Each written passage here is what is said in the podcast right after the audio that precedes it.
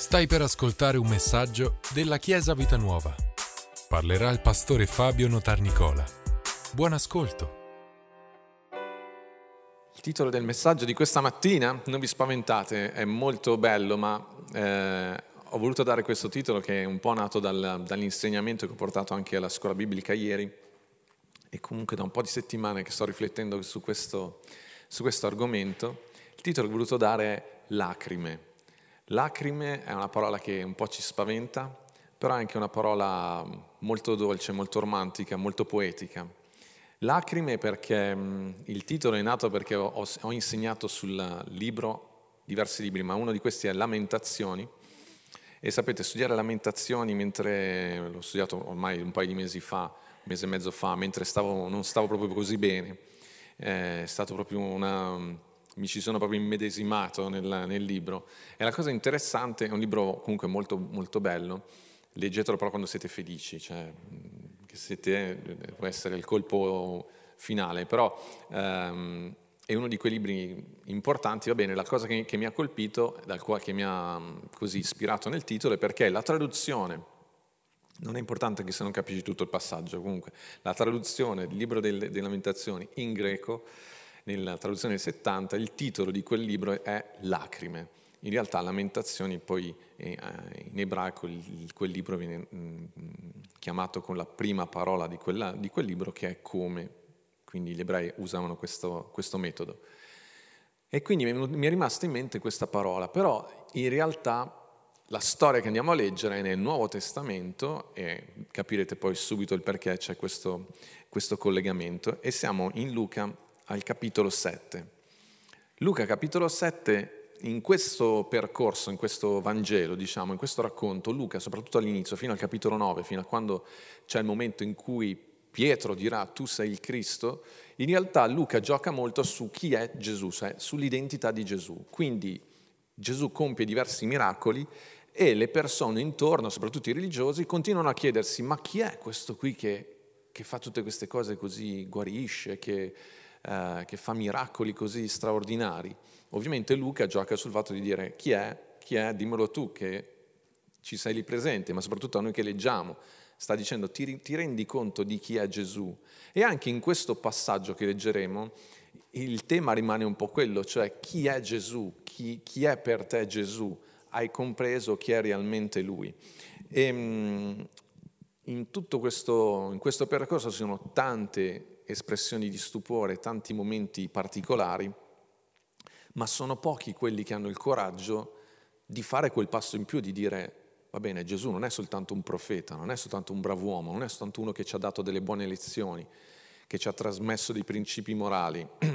Gesù va oltre tutto questo. Gesù è, è Dio, Gesù è, è, non è solo un uomo, è, qualco, è qualcuno che che ci sta portando veramente una verità straordinaria. Perché è importante questo? Perché come vedremo, in base a chi è per te Gesù, cambia l'approccio col quale tu andrai da Lui. Se tu sai che una persona è un medico, se non stai bene, chiedi consiglio a Lui su come agire in una certa cosa. Però magari tu stai male, a fianco a te hai il miglior medico al mondo, ma non gli chiedi niente perché non lo sai che è un medico non lo riconosci come medico. E quindi nel momento in cui riconosciamo Gesù per quello, ciò per cui, ciò che, chi lui veramente è, e eh beh, cambia tutto, cambia proprio l'approccio che noi avremo e cambia anche ciò che tu potrai ricevere anche questa mattina, in questo tempo, in questo momento. Va bene, andiamo in questa storia, siamo in Luca capitolo 7 e ehm, al versetto 36.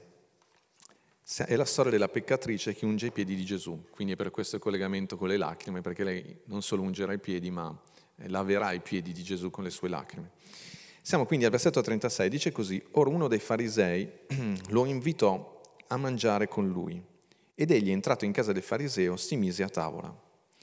Ed ecco una donna della città, che era una peccatrice, saputo che egli era a tavola in casa del fariseo, portò un vaso di alabastro pieno di olio profumato e stando ai suoi piedi di dietro, piangendo, cominciò a bagnargli di lacrime i piedi e ad asciugarli con i capelli del suo capo, e gli baciava i piedi e li ungeva con l'olio profumato.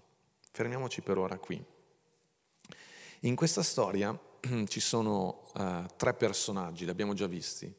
Uno è il fariseo, si chiama Simone, un uomo religioso, che invita Gesù a mangiare a casa sua, quindi abbiamo come secondo personaggio Gesù, e poi c'è questa donna. I personaggi sono questi tre. Sappiamo che c'è anche altra gente intorno perché quando si facevano questi, questi inviti in realtà erano un po' delle feste ed è per questo che questa, questa donna riesce a entrare in casa, perché in realtà a quei tempi, quando facevano questi pranzi, la casa era aperta, era un uomo ricco probabilmente, quindi era un po' come dare la possibilità a chi voleva di venire ad ascoltare ciò che quest'ospite speciale aveva da dire, di far parte comunque della festa. Però Gesù è l'ospite speciale.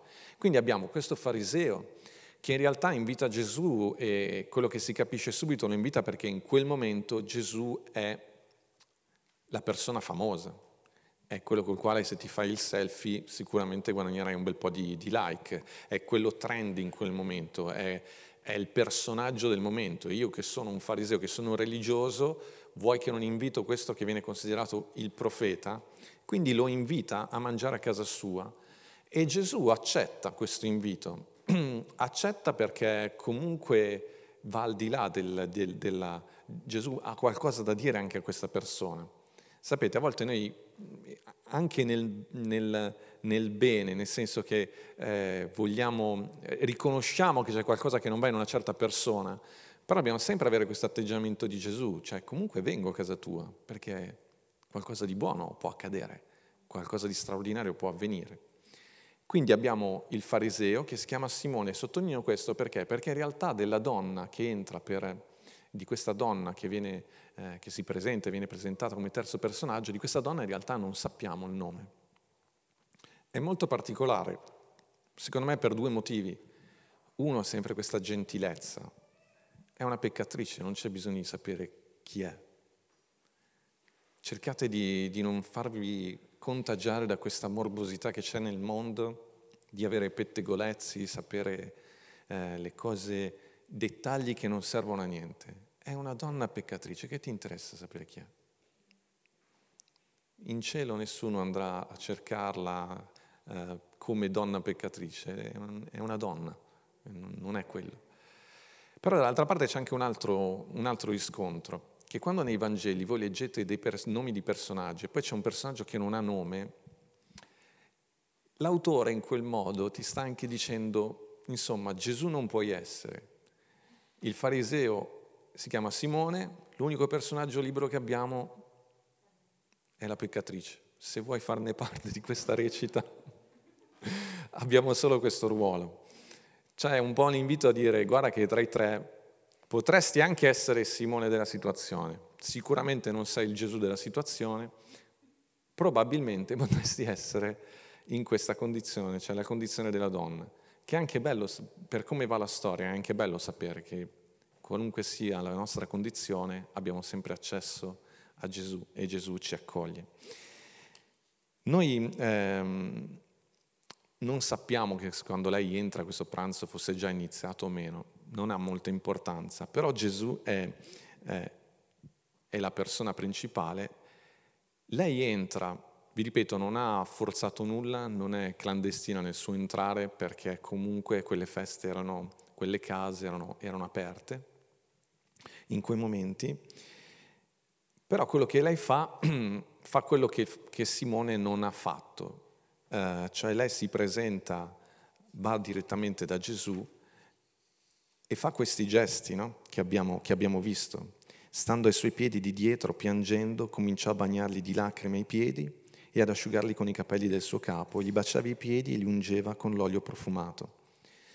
Quel cominciò a bagnarsi, cioè lei cominciò a piangere e probabilmente non era un gesto premeditato quello di bagnare i piedi di Gesù con le sue lacrime, soltanto che l'emozione è stata così tanta che inizia a piangere e quindi bagna i piedi di Gesù e quindi glieli asciuga con quello che ha, non ha portato con sé un asciugatoio, un asciugamano, ha i capelli lunghi e quindi li asciuga con quei, con quei capelli.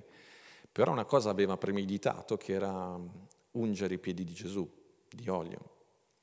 Ed è una scena che, che così lascia essere fatti un po' tutti e soprattutto il fariseo, soprattutto Simone. Perché? Perché viene sottolineato che, che questa è una donna peccatrice di quella città, cioè tutti sapevano che questa donna non sappiamo nello specifico che cosa, neanche ci interessa, però i profeti a quei tempi tenevano le distanze dai peccatori, perché se tu toccavi, entravi, è un po' adesso come la, il virus, cioè se tu stavi vicino a un peccatore toccavi, poi se quel peccatore, quella peccatrice ti avesse toccato, tu per la legge del Levitico diventavi impuro e quindi i profeti mantenevano le distanze. Infatti al versetto 39 viene detto, al vedere questo il fariseo che lo aveva invitato disse fra sé, se costui fosse un profeta, saprebbe chi è, quale genere di persona è la donna che lo tocca, perché è una peccatrice. Quindi Simone in quel momento, notate che pensa dentro di sé, pensa dentro di sé che Gesù sta... Allora questo Gesù non è un profeta, perché i profeti tengono le distanze. Allora Gesù non è quello che lui vuole dire. E notate una cosa, ha molta consapevolezza del peccato della donna e di chi è la donna e poca consapevolezza di chi è Gesù. Questo è ciò che spesso ci, ci rovina. Abbiamo molta consapevolezza delle situazioni, molta, sicure- molta consapevolezza degli errori che abbiamo fatto, ma non capiamo quanto grande è Gesù, che è sempre lì vicino a noi. E questo fa molta differenza in questa, in questa storia. La donna intanto sta piangendo. Queste lacrime di questa donna sono lacrime straordinarie, perché, perché le lacrime, e questa è la parola che ha dato il nome a questo, a questo messaggio, le lacrime, sapete, sono andato a leggere, a, a, così, a studiare un attimo dello scientifico. Noi, ehm, in realtà ci sono diversi tipi di lacrime. Le lacrime che, noi, che sgorgano i nostri occhi non sono tutte uguali a livello chimico. Eh, ed è stato notato che soprattutto le lacrime, quando, perché dipende dalla causa che suscita il nostro lacrimare, se è perché ti è entrato un pulviscolo nell'occhio, ci sono, le lacrime che escono sono di un certo tipo. Se sono dovute per esempio invece a, a dolore che tu stai provando dentro, si è scoperto che le lacrime che noi produciamo eh, hanno in sé, hanno trovato tracce di un ormone che, eh, che in realtà il nostro corpo produce in maniera naturale e attraverso questo, questo ormone produce anche un antidolorifico naturale. Cioè vuol dire che mentre questa donna stava piangendo, stava producendo anche un antidolorifico, qualcosa che la stava facendo comunque stare bene. Ci sono delle lacrime che non dobbiamo trattenere. Queste lacrime che, eh, perché se le trattieni, tu cercherai qualcos'altro per alleviare il tuo dolore. Qualcos'altro che non è naturale. Quando abbiamo un lutto, abbiamo una situazione difficile, viviamo un momento difficile, non è un problema piangere, non è un'espressione di mancanza di fede, è che siamo umani. Gesù non ha detto a questa donna, no dai, non piangere davanti a tutti, cioè dai, ci sono io, perdono, c'è bisogno di piangere. Ah, non hai capito niente. Noi a volte abbiamo questi pensieri, ma perché piangere? Non, il Signore mi ha perdonato, io ho pianto tantissimo quando ho accettato Gesù nella mia vita. Ero un ragazzino, ero un ragazzino avevo 14-15 anni non avevo fatto chissà quali peccati, ma è stato proprio l'incontro con Gesù, scoprire chi è Lui, la sua grazia, il suo amore, scoprire che esiste Dio, veramente non è soltanto una cosa che ti è stata detta, raccontata, scoprire che questo Dio è interessato a me, scoprire che allora non è tutto qui, ma che c'è un'eternità, che, che c'è uno scopo nella nostra vita, che... scoprire però anche che sei peccatore, che, che, che non sei l'uomo il ragazzino, la, che, c'è qualcosa che devi mettere a posto, però scoprirlo in quel momento insieme anche alla grazia di Dio è, è un pianto che, io spero che una volta nella vita abbiate fatto almeno, un pianto proprio liberatorio, un pianto che, è davanti a Gesù, che lo vedono anche gli altri, che non capiscano, che fa niente, fa niente. È un pianto ed è, e non ho mai, tra virgolette, non ho mai smesso di piangere, nel senso che non è vero che poi è avvenuto solo quella volta. Ci sono momenti in cui la conoscenza no, cresce, aumenta, la maturità aumenta e scopri altre cose che ti scopri, scopri di essere peccatore in alcune aree della tua vita. Quindi magari non è più, mai più stato un pianto a dirotto come la prima volta. Però appunto anche lì ho scoperto che i nostri occhi in realtà continuano sempre a lacrimare, nel senso che noi neanche ce ne accorgiamo ma per tenere la palpebra pulita, per, te, per far sì che l'occhio sia sano, c'è una continua lacrimazione, minima lacrimazione. È come per dire devi mantenere il tuo cuore, vi ricordate domenica scorsa abbiamo detto il cuore morbido, no? quindi fare subito quello che lui ti dice, però anche un cuore che sa emozionarsi, che sa riconoscere il nuovo che Dio ti propone, che sa, che sa gustarsi le cose de, di Dio, ma anche proprio nel senso di cambiamento, di, di, di, di piccoli ravvedimenti che avvengono nel, nostro, nel, corso della nostra vita. Amo questa parola ravvedimento perché sapete che ve lo, ve lo insegno un sacco di volte, perché vuol dire cambiamento. Io spero di essere un uomo migliore tra un anno. I 50 fanno paura a tutti.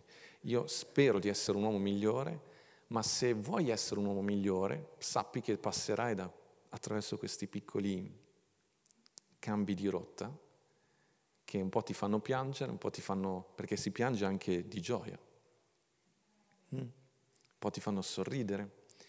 Um, è interessante, no? l'ho detto anche ieri, no? che, che, alla fin fine anche la fine della...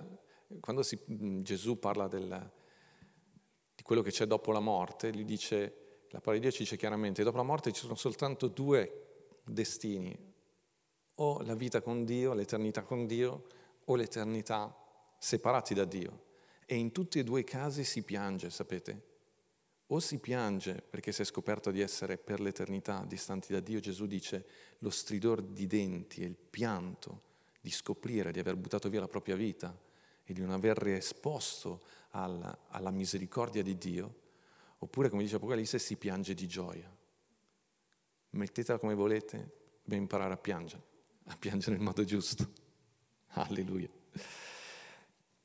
Andiamo avanti. In questa storia ci sono queste tre, uh, queste tre figure e ci sono le relazioni tra queste tre figure.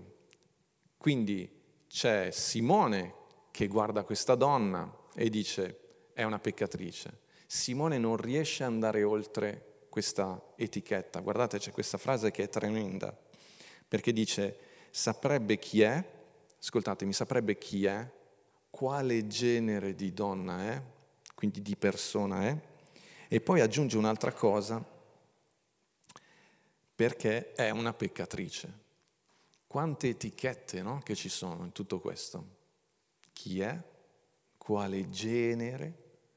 Non puoi essere diverso da quello che sei, sei condannata a essere quello che...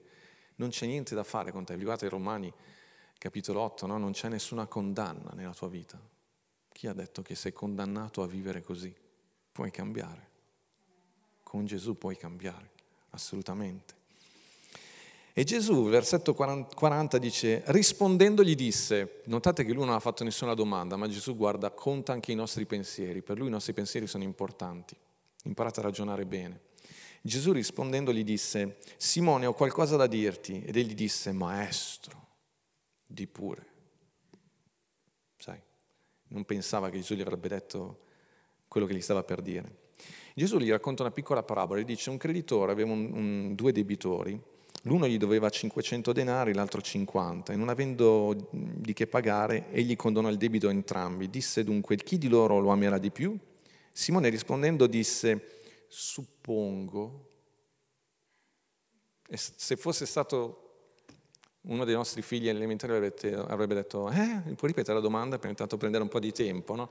Lui però lì non poteva farlo, poi nella scrittura verrebbe male, quindi ha messo questa parola suppongo, intanto stava, eh, dov'è la fregatura, dov'è che mi sta, eh, suppongo, cioè insomma, stando alla logica, dovrebbe essere quello, colui al quale gli ha condonato di più. Gesù gli rispose, hai giudicato giustamente. Oh, azzeccato.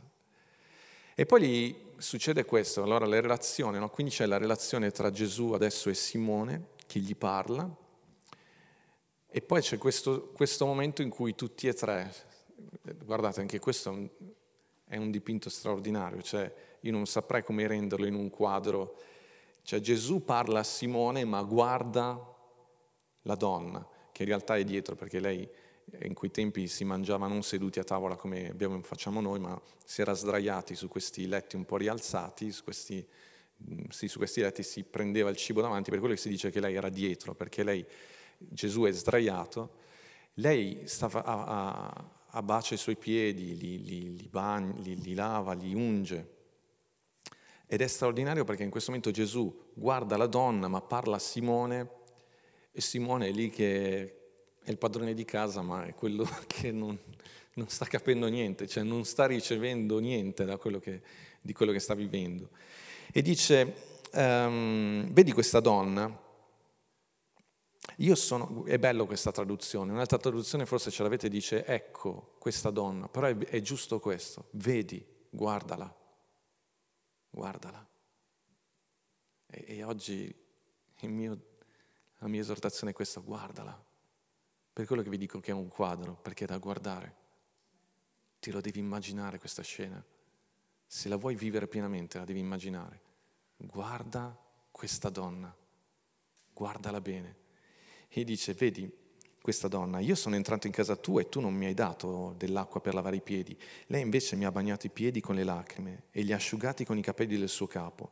Tu non mi hai dato neppure un bacio, ma lei da quando sono entrato non ha smesso di baciarmi i piedi.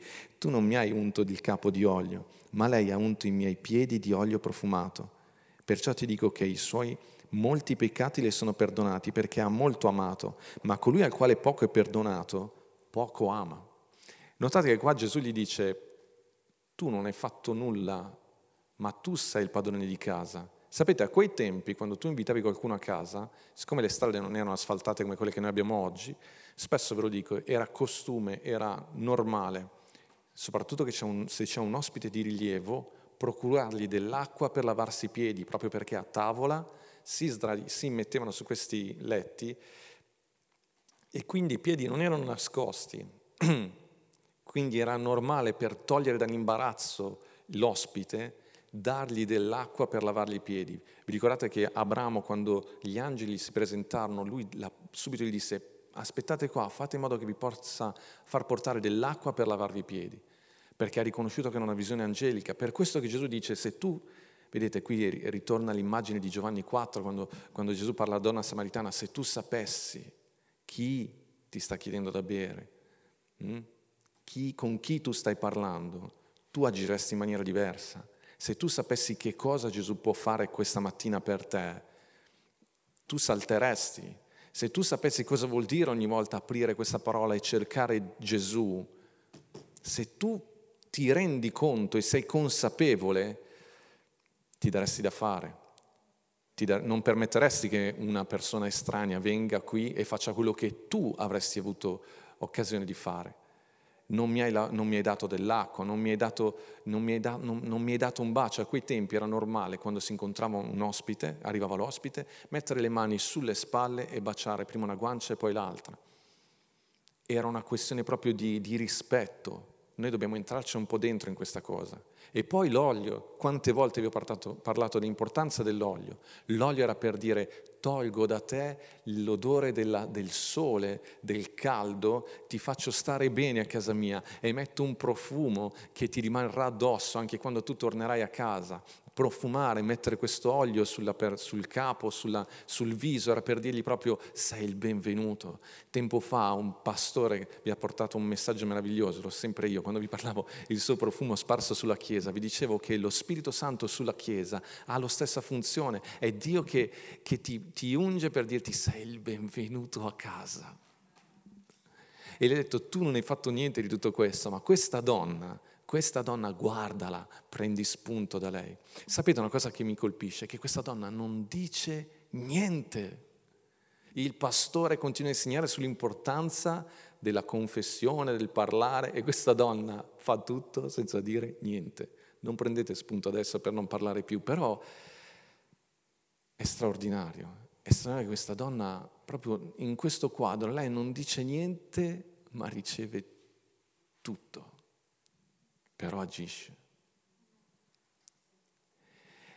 E l'altra cosa bellissima è che Gesù, sebbene Simone non faccia nulla, neanche un gesto gentile per lui, Gesù va lo stesso a casa sua perché lui si adatta. Vedete, lui dice, tu avresti dovuto fare questo. Io sono qui lo stesso.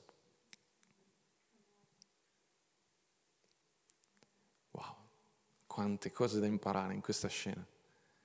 Noi sappiamo che ci sono delle cose, ci, spettano delle cose, ma non permettiamo mai ai nostri diritti di impedirci di avere relazioni con chiunque, di andare a casa di chiunque, di stare in qualunque casa. Noi ci adattiamo a come tu mi vuoi trattare. Io sono qui a portare il messaggio del Vangelo e quando sarà il momento giusto te lo porterò. E Gesù dice, vedi, questa donna ha tanto amato, quindi i suoi peccati le sono perdonati, i suoi molti peccati gli sono perdonati. Qui questa frase è un po' enigmatica perché perché non si capisce se questa donna ha ottenuto il perdono perché ha tanto amato, quindi grazie alle cose che ha fatto, oppure Gesù vuole dire, guarda, si riconosce quando una persona ha ricevuto il perdono, perché inizia a amare in una maniera straordinaria, in una maniera nuova. Qual è la soluzione? Forse vuol dire tutte e due le cose.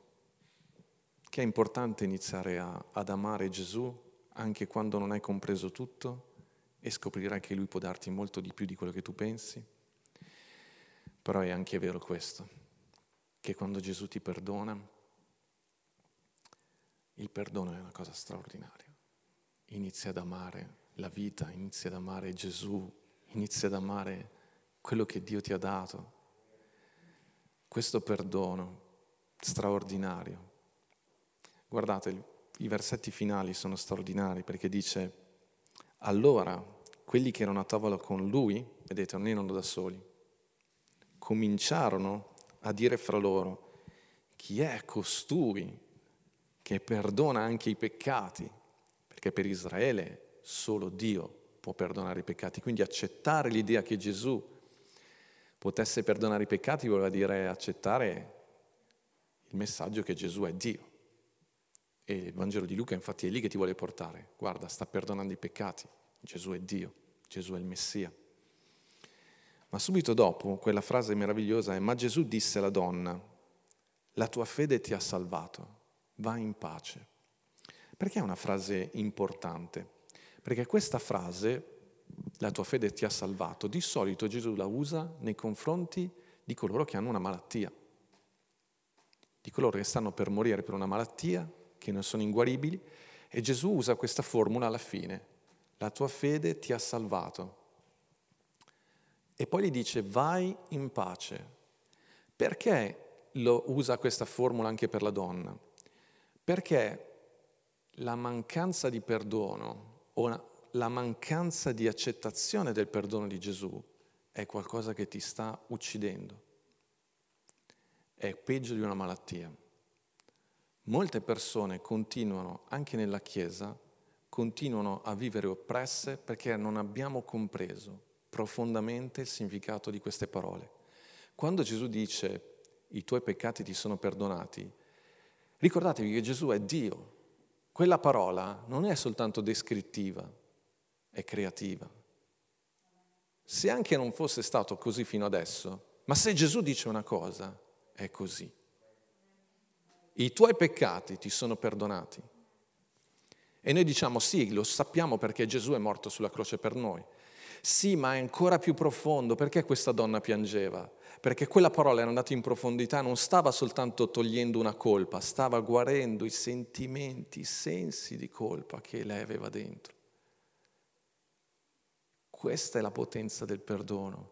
Noi siamo concentrati, e va bene, sull'aspetto legale. Gesù è morto sulla croce per i nostri peccati, quindi non sono più io che devo morire per i miei peccati perché Lui è morto al posto nostro.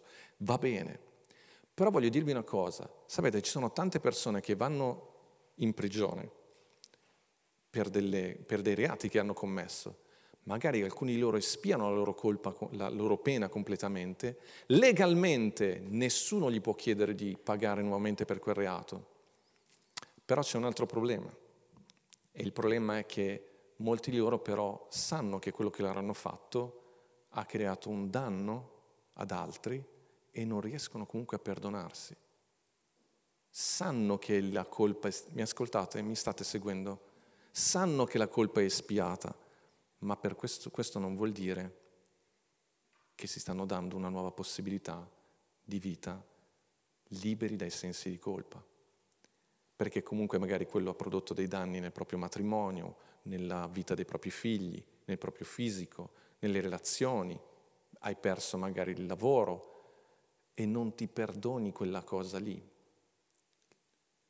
Invece quando Gesù ti perdona, la potenza della sua parola è che va proprio lì in profondità ed è lì che piangi, perché sono lacrime di gioia, lacrime di tristezza ma lacrime di gioia. Come fai a capire se lo hai ricevuto questo, questo, questo perdono, se lo hai vissuto come esperienza reale? Beh, prima di tutto per un, diciamo, per, per, due binari, io guardo due binari. Uno è che se sei troppo intransigente con gli altri o sei troppo benevolo con gli altri, vuol dire che non hai capito veramente l'importanza del perdono. Gesù non, non, non, non sta sminuendo la gravità dei peccati di questa donna, però Gesù le sta andando incontro per il perdono. Ma l'altro segnale importantissimo è che Gesù dice, vai, la tua fede ti ha guarito, ti ha detto, la tua fede ti ha guarito, va in pace. Quel perdono è l'unico in grado di darti quella pace profonda che niente e nessuno può toglierti. Niente e nessuno può toglierti. È una pace che ogni tanto bisogna andare a, proprio a, a rivedere, a, ri, a riposizionare la nostra vita su quel fondamento. Io sono perdonato. Vi ricordate quando abbiamo letto il versetto dell'offerta?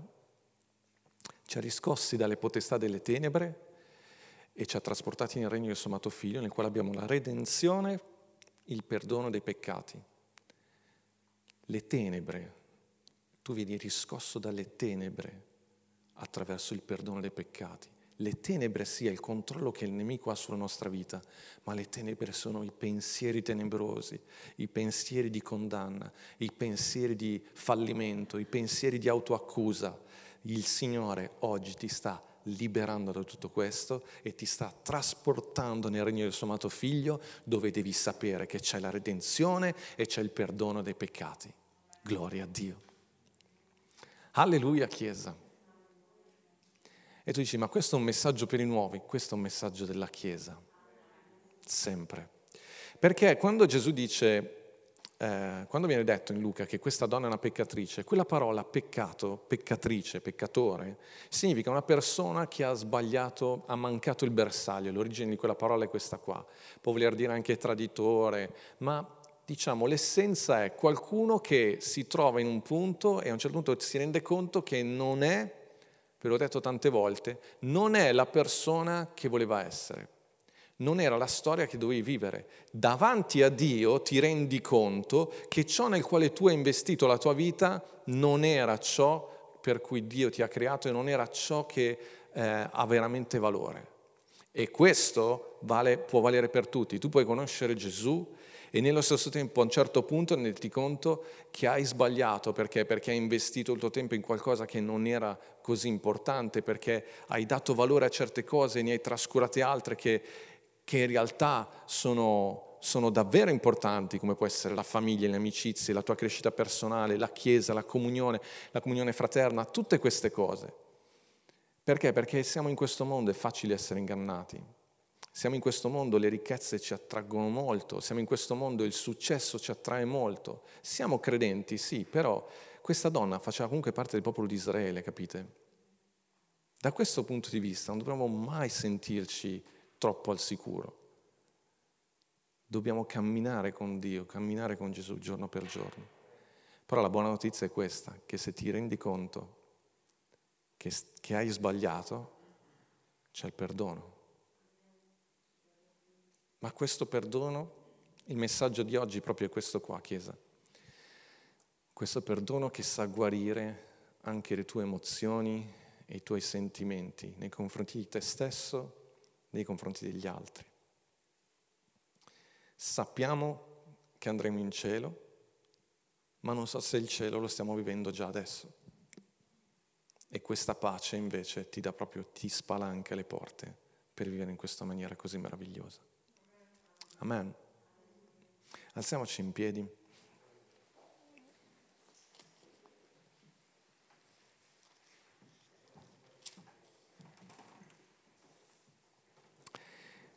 Davide al Salmo 32 dice, Beato colui le cui trasgressioni, la cui trasgressione è perdonata, il cui peccato è coperto, beato l'uomo a cui l'Eterno non imputa l'iniquità e nel cui spirito non c'è inganno. Beato l'uomo che sperimenta profondamente la potenza e il valore del perdono, nel cui spirito non c'è timore, nel cui cuore non c'è spavento, le cui emozioni sono guarite.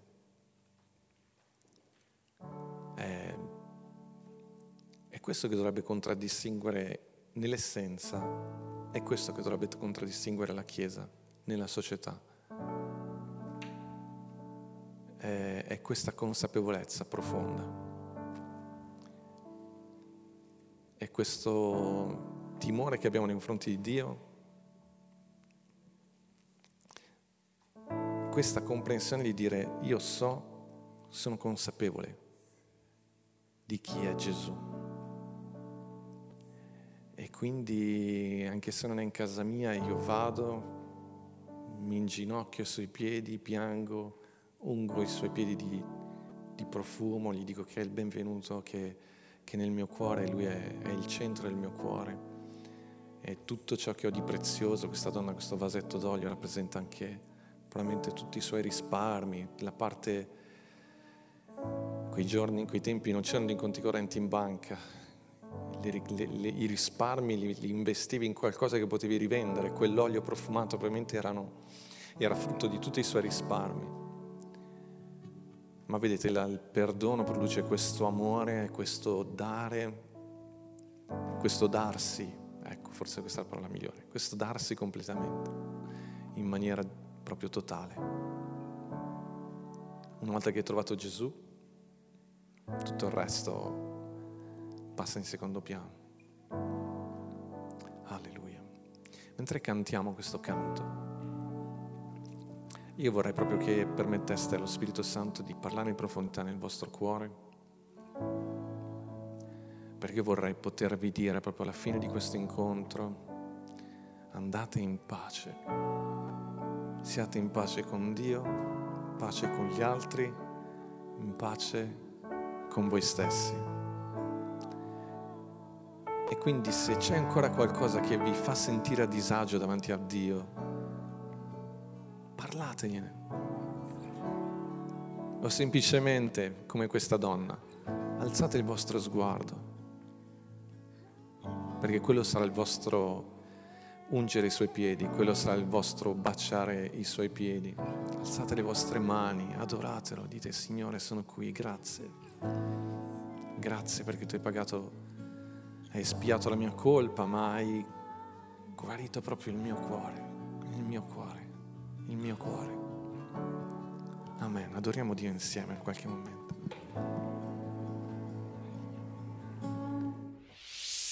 Grazie per averci ascoltato. Rimani aggiornato attraverso i nostri canali social. Ci trovi su Facebook, Instagram, Spotify e sul sito www.chiesavitanuova.org.